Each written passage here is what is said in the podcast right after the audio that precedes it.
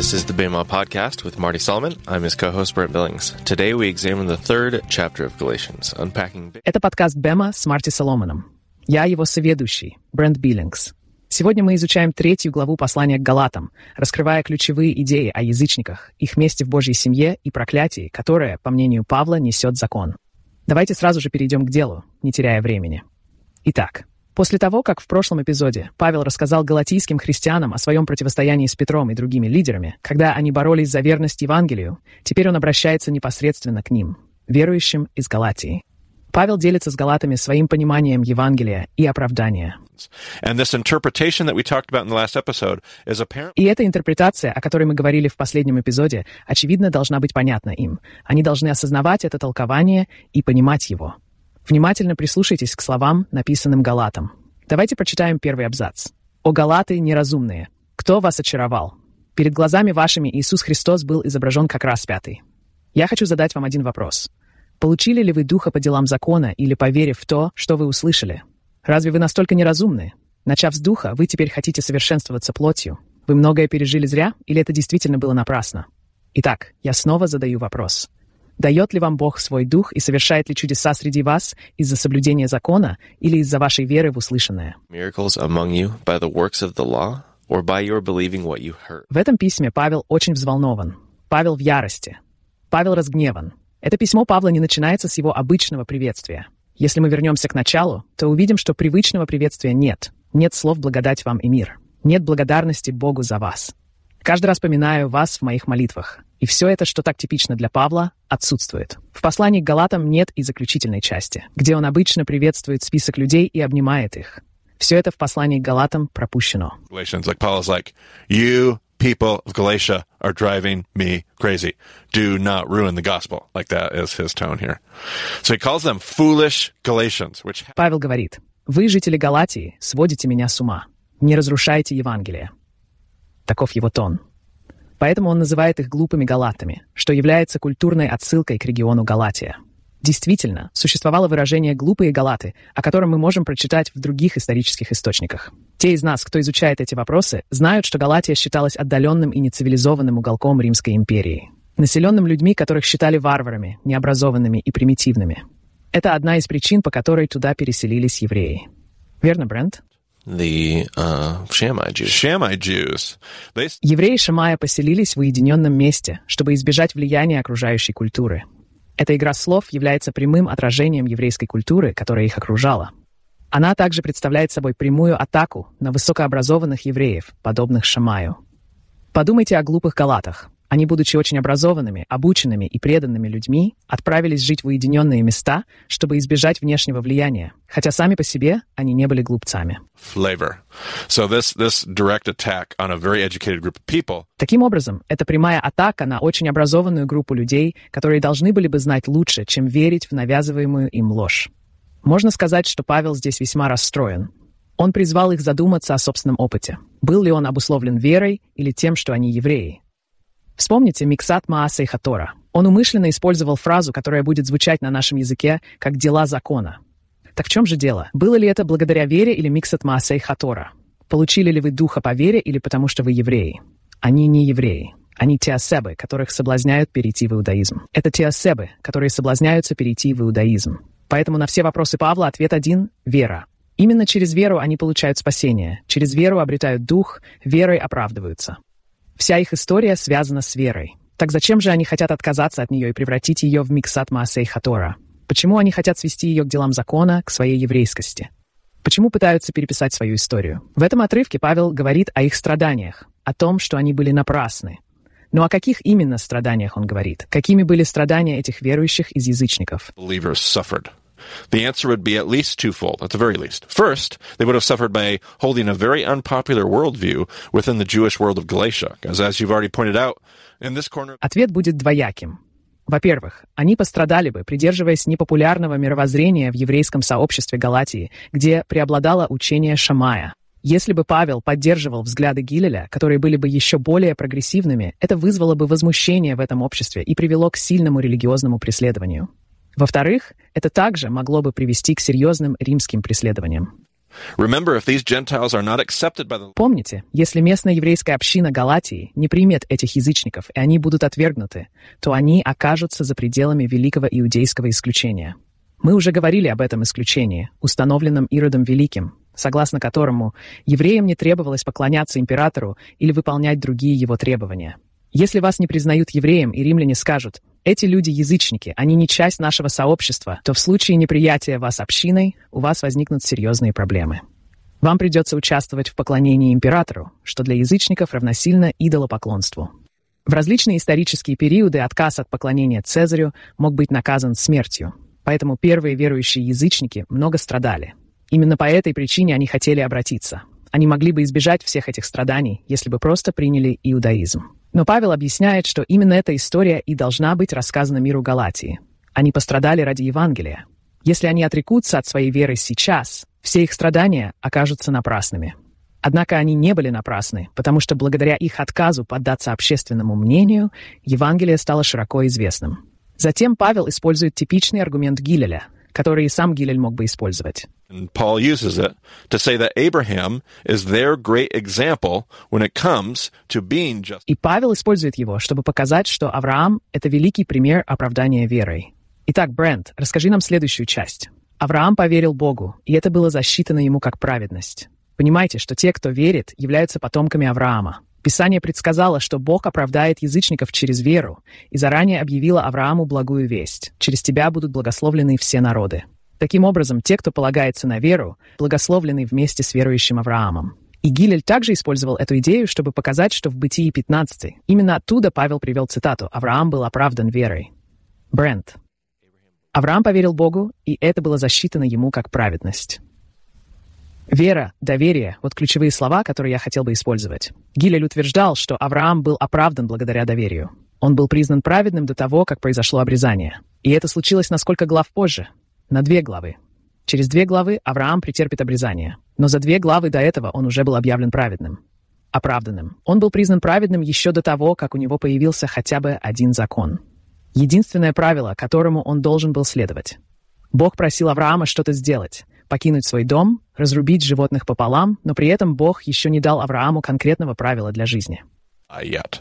In Genesis 15, there's no Torah, there's no book, there's no set of rules, there's no covenantal. Uh, uh, Abraham's covenantal relationship at that point was the uh, the kind of covenant. В книге «Бытие», глава 15, нет Торы, нет Писаний, нет набора правил, нет завета. Отношения Авраама в тот момент были подобны отношениям между двумя влюбленными во время помолвки или даже более близкими, чем вассальный договор с сюзереном. Нет никаких определений, никаких терминов. И если в главе 15 «Бытия» все действительно так, то Шамай ошибается. Нельзя быть оправданным своими делами. Авраам был оправдан задолго до того, как он совершил какие-либо поступки. Однако Павел в своих рассуждениях заходит дальше, чем Гилель. Здесь будет полезно вспомнить наш разговор с Брентом о трех группах людей. Вы помните, кто они? I'm gonna guess that we're talking about the the brothers, Brothers, perfect. You're on the right track. children of Abraham, Children of Abraham and the God-fearing Gentiles, and the God fearing Gentiles. In the Greek, known as the Theosebes. Theosebes. Brothers, Предполагаю, что речь идет о братьях, детях Авраама и богобоязненных язычниках, греки, известные как теосебы. Павел утверждает, что Евангелие было возвещено самому Аврааму. Он видит свое Евангелие в той истории, где Бог объявил о нем. Бог собирался благословить все народы через Авраама, и это важный момент. Павел только что сказал, что Евангелие существовало еще во времена Авраама. Это один из тех случаев в Новом Завете, когда можно предположить, что Авраам был знаком с Евангелием. Поэтому, несмотря на мою твердую веру в то, что Евангелие — это Иисус, крест и все, что с этим связано, я также должен признать, что Писание упоминает евангельскую истину, выходящую за рамки этих понятий. Иисус на кресте, возможно, является кульминацией Евангелия, но это не исчерпывает всей евангельской истины. Существует евангельская истина, которая простирается дальше. В данном случае, как он говорит, Евангелие для Авраама заключается в том, что через него будут благословлены все народы. И мы можем утверждать, что он имеет в виду Иисуса, когда говорит о благословении всех народов через Авраама. that's not what God's asking Abraham in Genesis when he says all nations will be blessed through him. So Мы рассмотрели материалы первой и второй сессии. В книге «Бытия» Бог не задает Аврааму вопросов, когда говорит, что через него будут благословлены все народы. Поэтому Павел утверждает, что если это и есть история Бога, Евангелие, как он ее называет, то членство в завете семьи Авраама не определяется обрезанием. Вопреки иудейским представлениям того времени, Павел заявляет, что вера является признаком принадлежности к семье Авраама. Таким образом, он говорит не только об оправдании, но и о принадлежности к семье иудеев. Кто такие дети Авраама? Брент, кто был ребенком Авраама? Братья, потомки Авраама и прозелиты, те, кто принял иудаизм, ссылаются на него. Да, прозелиты — это полноправные новообращенные. Хотите стать потомком Авраама? Обратитесь. Что вы принимаете? Вы принимаете Тору. Принимая Тору, вы также принимаете знак завета, символизируемый обрезанием, верно? Если вы хотите стать потомком Авраама, вы должны принять обрезание и обратиться в иудаизм. Такие люди действительно становятся евреями и отличаются от теосавов. Как только вы становитесь потомком Авраама в еврейском мире, вы становитесь евреем так же, как и те, кто родился евреем. Они действительно становятся евреями и отличаются от теосавов. Paul's argument is that a Gentile with faith is adopted into the family of Abraham. They become Benai Avraham, children of Abraham. For Paul, the story of God has... Аргумент Павла заключается в том, что язычник, обладающий верой, принимается в семью Авраама как Бенай Авраам, то есть дети Авраама. Для Павла история Бога всегда была связана с обетованием, а не с соблюдением закона.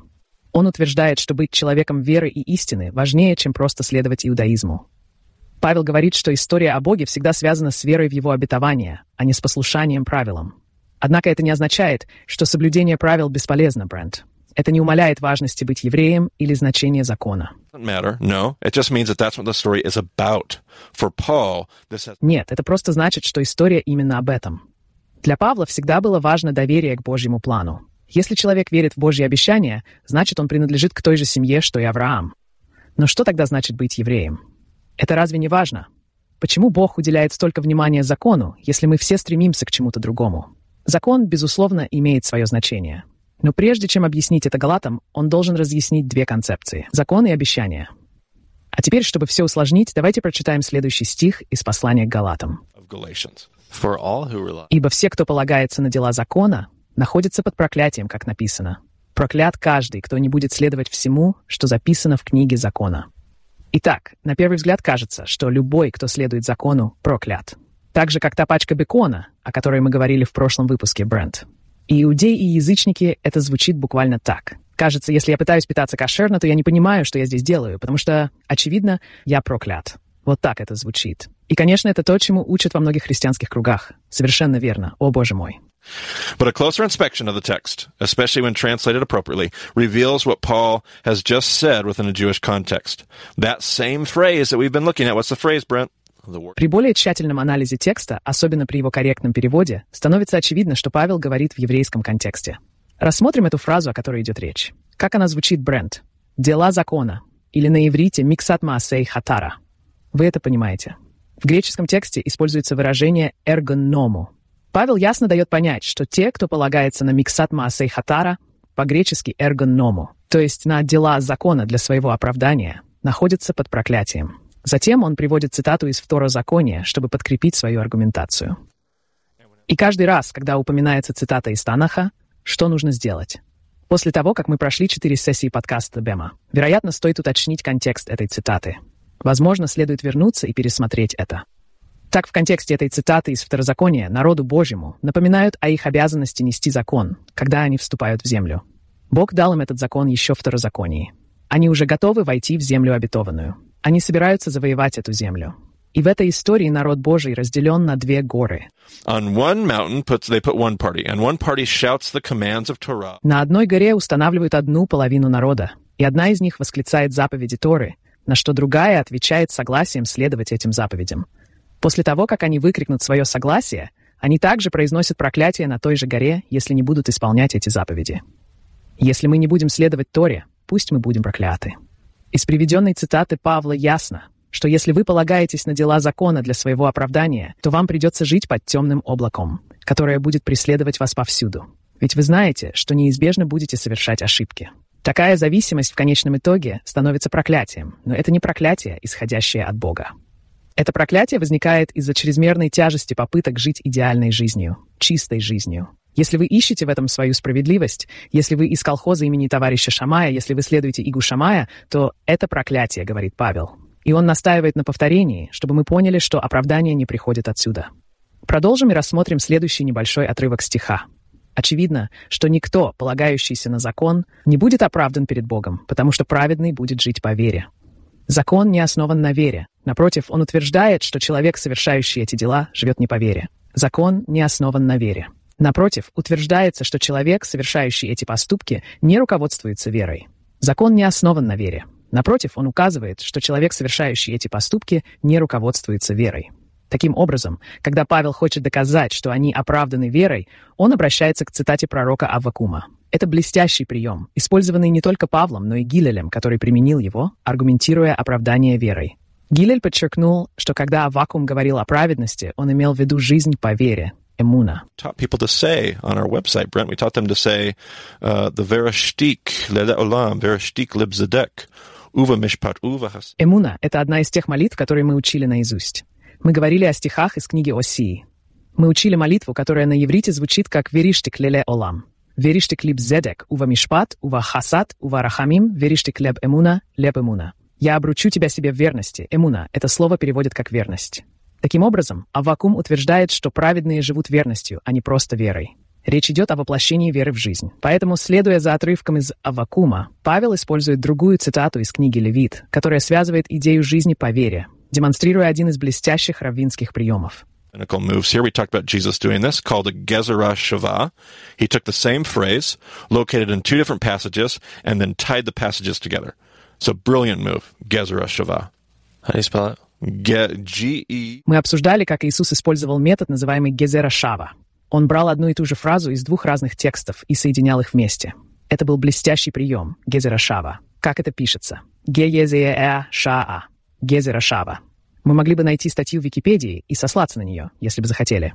Таким образом, Павел применял Гезера Шава, что было доступно только высокообразованным людям, лучшим знатокам текста. В итоге он доказывает, что закон не для оправдания нас существует. Он дан, чтобы научить нас жить с иммуной. Закон учит нас жить с верностью. Я понимаю, что это может показаться запутанным, поскольку мы обсуждаем это. Позвольте мне попытаться кратко изложить суть в нескольких предложениях. Вот что говорит Павел. Если вы ищете оправдание в соблюдении закона, в той его части, которая определяет вас как еврея, то вы обречены на проклятие. Если вы стремитесь найти оправдание именно в этом, если вы думаете, что оправдание придет именно отсюда, это не значит, что это плохо само по себе. Но если ваша цель найти оправдание через это, то вы обречены на проклятие. Однако закон был дан не для поиска оправдания. On the contrary, the law was given to teach you how to live by faith. So Paul continues. Go ahead and give me the next little bit, Brent. Christ redeemed us from the curse of the law by becoming a curse for us. For it is written, Наоборот, закон был дан, чтобы научить вас жить по вере. Павел продолжает. Продолжай, Брент. Христос искупил нас от проклятия закона, став проклятием за нас. Ведь написано «проклят каждый, кто повешен на дереве». Он искупил нас, чтобы благословение, данное Аврааму, достигло язычников через Христа Иисуса, чтобы мы могли верой получить обещание Духа. Таким образом, Павел использует аргументацию, чтобы связать идею проклятия с Иисусом. Jesus by referring to Christ's crucifixion in reference to being hung on a pole or a tree, some translations say, Говоря о крестной смерти Христа, мы подразумеваем его повешение на столбе или дереве. В некоторых переводах указывается, что проклят тот, кто повешен на дереве, ссылаясь на цитату из Второзакония. Павел утверждает, что приняв на себя крестную смерть, Иисус избавил нас от заблуждений и показал истинный замысел Бога. Правильное понимание происхождения оправдания и божественных намерений в этом искуплении открывает нам двери для принятия язычников в семью Божью. Они принимаются не как чужие или дальние родственники, а как полноправные дети – Беней Авраам. Затем Павел приводит пример, чтобы расширить свою основную мысль, представленную в конце нашего разговора. Итак, давайте рассмотрим следующий пример. Здесь будет использован тестовый случай – метафора. Братья и сестры, позвольте мне привести пример для каждого из вас. Как нельзя изменить или дополнить человеческий завет, который был надлежащим образом установлен, также и в данном случае. Обещания были даны Аврааму и его потомству. Писание не говорит «и потомкам», что указывало бы на множество людей, а «и твоему потомству», что относится к одному человеку, и этот человек — Христос. Я хочу сказать следующее. Закон, который появился 430 лет спустя, не может аннулировать завет, ранее установленный Богом, и таким образом не может отменить обещание. Ведь если наследие основывается на законе, то оно уже не основывается на обещании. Но Бог, по своей милости, дал Аврааму обетование. Павел здесь приводит очень еврейский аргумент. Это типичный еврейский диалог. Ирония заключается в том, что галатам часто используют для утверждения, что никто не должен оставаться евреем. Но на самом деле Павел ведет здесь глубокий еврейский разговор. Он обращается к группе людей в колхозе Шамая, которые не евреи, но стремятся ими стать. Поэтому они внимательно следят за этим диалогом. Павлова иллюстрация показывает его взгляд на историю Бога и то, как нельзя отменить завет, который мы обычно рассматриваем как неизменный. Обычно мы не ассоциируем заветы с договорами, но в данном контексте это сравнение может быть полезным. К примеру, нельзя просто аннулировать контракт или завет, заключив новый. Если я подпишу документы на покупку твоих часов Apple Watch, бренд, а затем решу купить iPhone для моей жены Бекки, это не освобождает меня от обязательства оплатить твои часы. Отмена одного действия не происходит автоматически, когда мы совершаем другое. Павел говорит, что история Божья — это история обещания. Она всегда была обещаний, а не о законе. Начало не закона, а с обещания. История Авраама — это история обещания, а не о законе. Law.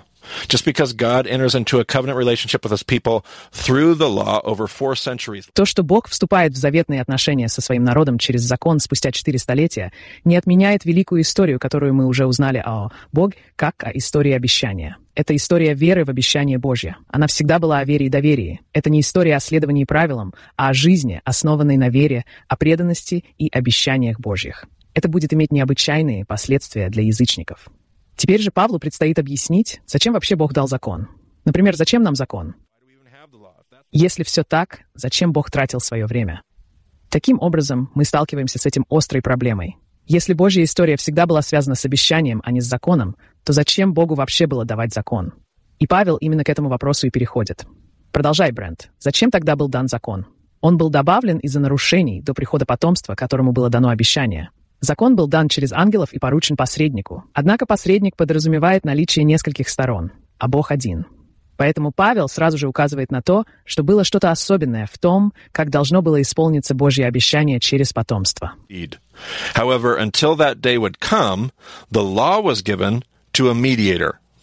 I always see and hear a reference. Однако до наступления этого дня закон был дан через посредника. Я всегда слышу, как упоминают Моисея как Божьего посредника между Богом, которого Павел называет одной стороной, и народом — другой стороной. И Моисей — это тот, кто стоял между ними. Именно Моисей дал им закон, не так ли, Брент? Итак, существует обещание, и в конце концов, когда-нибудь это обещание будет исполнено. Обещание сбудется. Придет время, когда оно будет положено в банк. Но пока мы должны пройти путь от начальной точки к конечной. И Павел говорит, что для того, чтобы пройти этот путь, Бог дал нам закон через посредника. Продолжайте читать дальше. Противоречит ли закон Божьим обещаниям? Абсолютно нет. Ведь если бы существовал закон, способный даровать жизнь, тогда праведность, несомненно, пришла бы через закон. Но Писание заключило все под грех, чтобы обещание было дано через веру в Иисуса Христа тем, кто верит. Заметно, насколько важно такое прочтение для понимания этой главы Галатам, чтобы она была согласованной. Многие, кто в начале этого эпизода подумали, что мы слишком углубляемся в концепцию закона, не основанного на вере, теперь могут видеть, какая дилемма возникает при предположении, что такое утверждение подразумевает противоречие закона вере. Например, вы часто встречаете тот параграф, с которого мы начали, где утверждается, что закон не основан на вере и противоречит ей. И мы думаем, о, да, конечно, закон действительно противоречит вере. Но Павел на самом деле говорит совершенно обратное. Так что первая ссылка в нашем эпизоде должна быть понята как раввинский аргумент Гезера Шава, который Павел использует и о котором мы уже говорили. You, you, you might notice that dilemma as you look at this. In fact, Paul is intentional. Вы можете увидеть эту дилемму, взглянув на ситуацию. Павел намеренно подчеркивает, что закон не противоречит Божьим обещаниям. Однако, если бы закон мог выполнить то же, что и обещание, он был бы дан с самого начала — если бы закон мог сделать то же, что и обещание, Бог не стал бы давать обещания просто так. Он бы просто дал закон. Все было бы просто и ясно. Но есть вещи, которые закон не в силах выполнить, и только обещания, только Божьи обещания могут это сделать. Закон не может. Вместо этого закон был дан для особой цели, чтобы помочь Божьему обещанию достичь своего апогея в семени с заглавной буквы «С». Продолжайте читать, Брент. До наступления этой веры мы были под опекой закона, заключенные до того момента, пока не явится вера, которая должна была наступить. Таким образом, закон служил нам опекуном до прихода Христа, чтобы мы могли быть оправданы верой. Но теперь, когда вера пришла, мы больше не находимся под опекой. Павел теперь вводит новую концепцию. В английском языке для описания этого используются жесткие слова, такие как custody и locked up, что может навести читателя на мысль о тюрьме, а не о чем-то ином. Однако Павел имеет в виду совсем другое. Греческое слово, используемое Павлом для обозначения опекуна – «педагогос», что в переводе означает «воспитатель». И понимание этой концепции в контексте первого века очень важно. Многие из нас, включая меня, услышали этот термин всего несколько лет назад и могут быть с ним совершенно незнакомы.